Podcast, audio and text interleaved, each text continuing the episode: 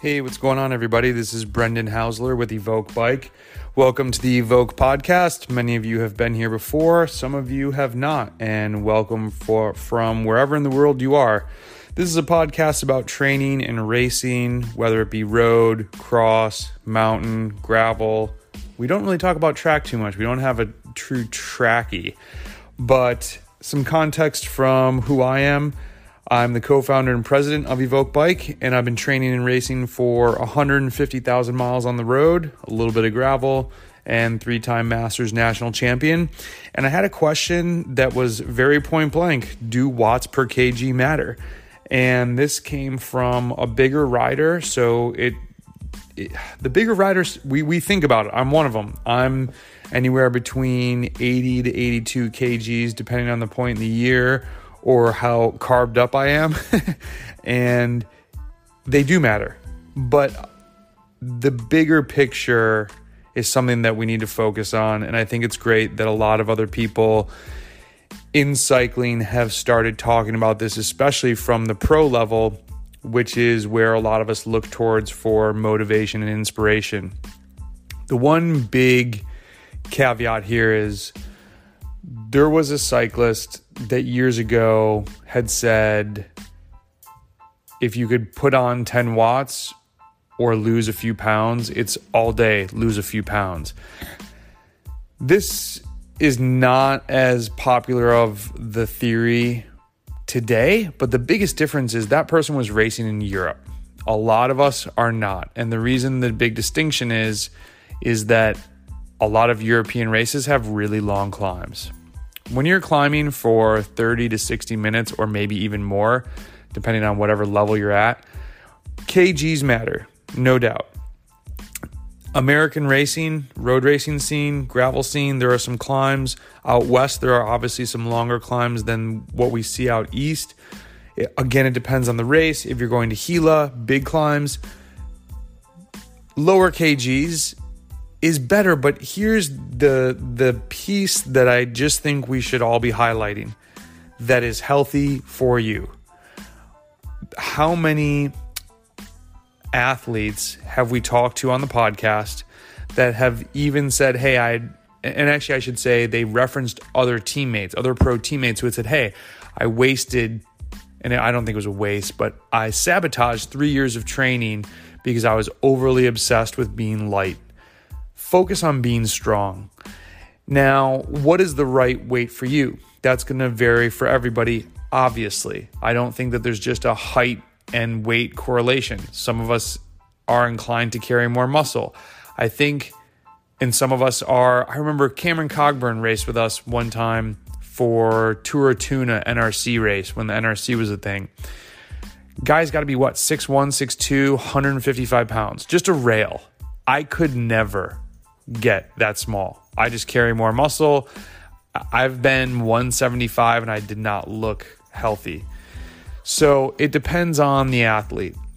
That being said, if you look in the mirror and you don't see your abs and you see body fat, that can most likely be lost. If you look at your legs and they're not really lean, you probably have weight to lose.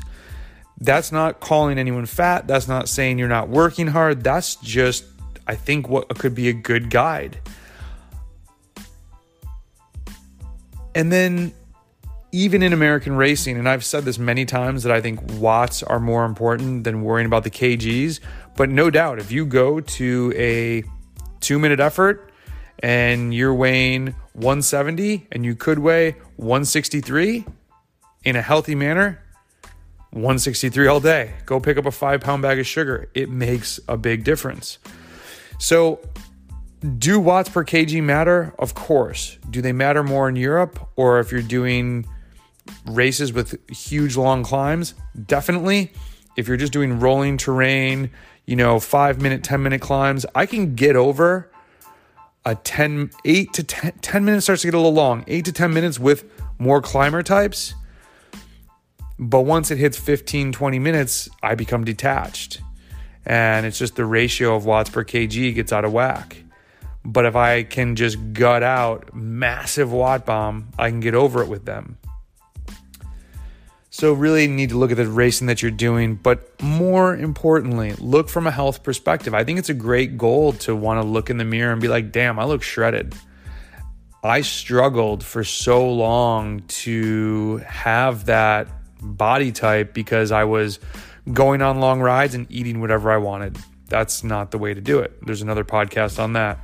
I was eating too much processed food. I was new to cycling. I had no idea about nutrition. I think if people that know me as a cyclist would probably have their jaw drop if you knew me as not a cyclist.